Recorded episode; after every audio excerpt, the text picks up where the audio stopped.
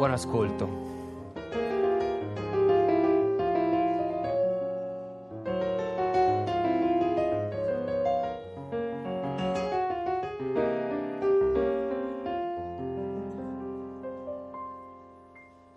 Dall'alta balaustra della reggia, il Gran Khan guarda crescere l'impero.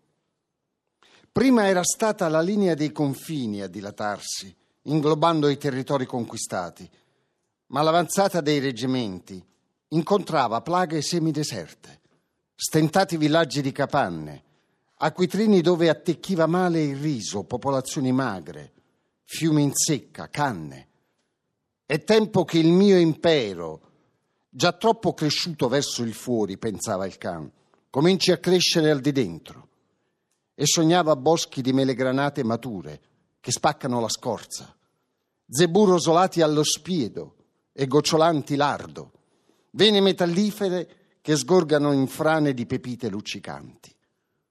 Ora molte stagioni d'abbondanza hanno colmato i granai. I fiumi in piena hanno trascinato foreste di travi destinati a sostenere tetti di bronzo di templi e palazzi. Carovane di schiavi hanno spostato montagne di marmo serpentino attraverso il continente.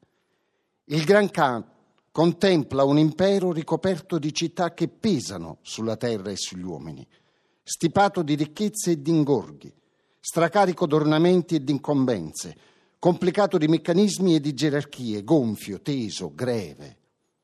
È il suo stesso peso che sta schiacciando l'impero, pensa Kublai. E nei suoi sogni ora appaiono città leggere come aquiloni, città traforate come pizzi, città trasparenti come zanzariere, città nervatura di foglia, città linea della mano, città filigrana, da vedere attraverso il loro opaco e fittizio spessore.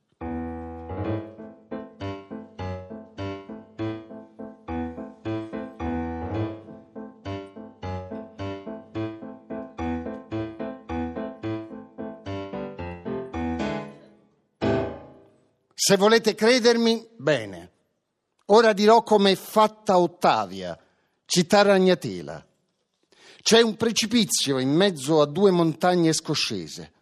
La città è sul vuoto, legata alle due creste con funi e catene e passerelle.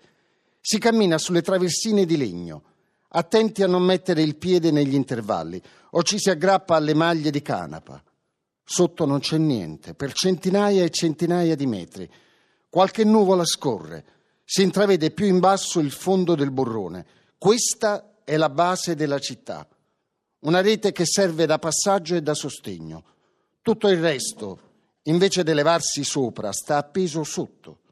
Scale di corda, amache, case fatte a sacco, attaccapanni, terrazzi come navicelle, otri d'acqua, becchi del gas, girarrosti, cesti appesi a spaghi, montacarichi, docce, trapezzi e anelli per i giochi, teleferiche, lampadari, vasi come piante dal fogliame pendulo. Sospesa sull'abisso, la città e la vita degli abitanti d'Ottavia è meno incerta che altre. Sanno che più di tanto la rete non regge. Dopo aver marciato sette giorni, attraverso boscaglie. Chi va a Bauci non riesce a vederla ed è arrivato. I sottili trampoli che salzano dal suolo a gran distanza l'uno dall'altro e si perdono sopra le nubi sostengono la città. Ci si sale con scalette. A terra gli abitanti si mostrano di rado. Hanno già tutto l'occorrente lassù e preferiscono non scendere. Nulla della città tocca il suolo, tranne quelle lunghe gambe da fenicottero a cui si appoggia, e nelle giornate luminose un'ombra traforata e angolosa che si disegna sul fogliame. Tre ipotesi si danno sugli abitanti di Bauci, che odino la terra, che la rispettino al punto di evitare ogni contatto, che la amino, come era prima di loro, e con cannocchiali e telescopi puntati in giù, non si stanchino di passarla in rassegna, foglia a foglia, sasso a sasso, formica per formica, contemplando affascinati la propria assenza. A Melania, ogni volta che si entra nella piazza, ci si trova in mezzo a un dialogo.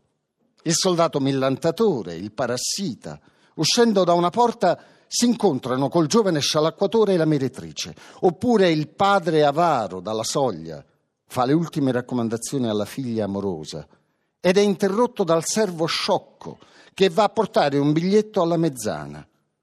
Si ritorna a Melania dopo anni e si ritrova lo stesso dialogo che continua. Nel frattempo sono morti il parassita, la mezzana, il padre avaro, ma il soldato millantatore, la figlia amorosa, il servo sciocco hanno preso il loro posto, sostituiti alla loro volta dall'ipocrita, dalla confidente, dall'astrologo. La popolazione di Melania si rinnova, i dialoganti muoiono a uno a uno e intanto nascono quelli che prenderanno posto a loro volta nel dialogo, chi in una parte, chi nell'altra. Quando qualcuno cambia di parte o abbandona la piazza per sempre o vi fa il suo primo ingresso, si producono cambiamenti a catena, finché tutte le parti non sono distribuite di nuovo. Ma intanto al vecchio irato continua a rispondere la servetta spiritosa. L'usuraia non smette di inseguire il giovane diseredato, la nutrice di consolare la figliastra, anche se nessuno di loro conserva gli occhi e la voce che aveva nella scena precedente.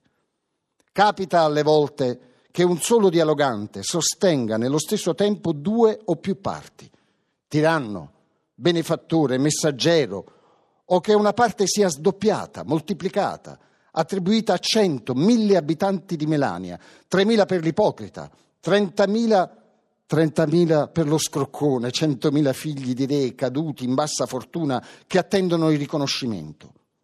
Col passare del tempo, anche le parti non sono più esattamente le stesse di prima. Certamente l'azione che esse mandano avanti attraverso intrighi e colpi di scena porta verso un qualche scioglimento finale, cui continua ad avvicinarsi anche quando la matassa pare ingarbugliarsi di più e gli ostacoli aumentare. Chi s'affaccia alla piazza in momenti successivi sente che d'atto in atto il dialogo cambia anche se le vite degli abitanti di Melania sono troppo brevi per accorgersene.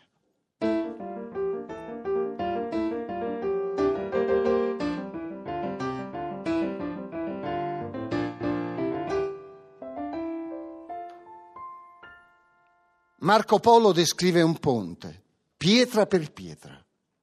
Ma qual è la pietra che sostiene il ponte? chiede Kublai Khan. Il ponte non è sostenuto da questa o quella pietra, risponde Marco, ma dalla linea dell'arco che esse formano. Kublai Khan rimase silenzioso, riflettendo. Poi soggiunse, perché mi parli delle pietre? È solo dell'arco che mi importa. E Polo risponde, senza pietre non c'è arco.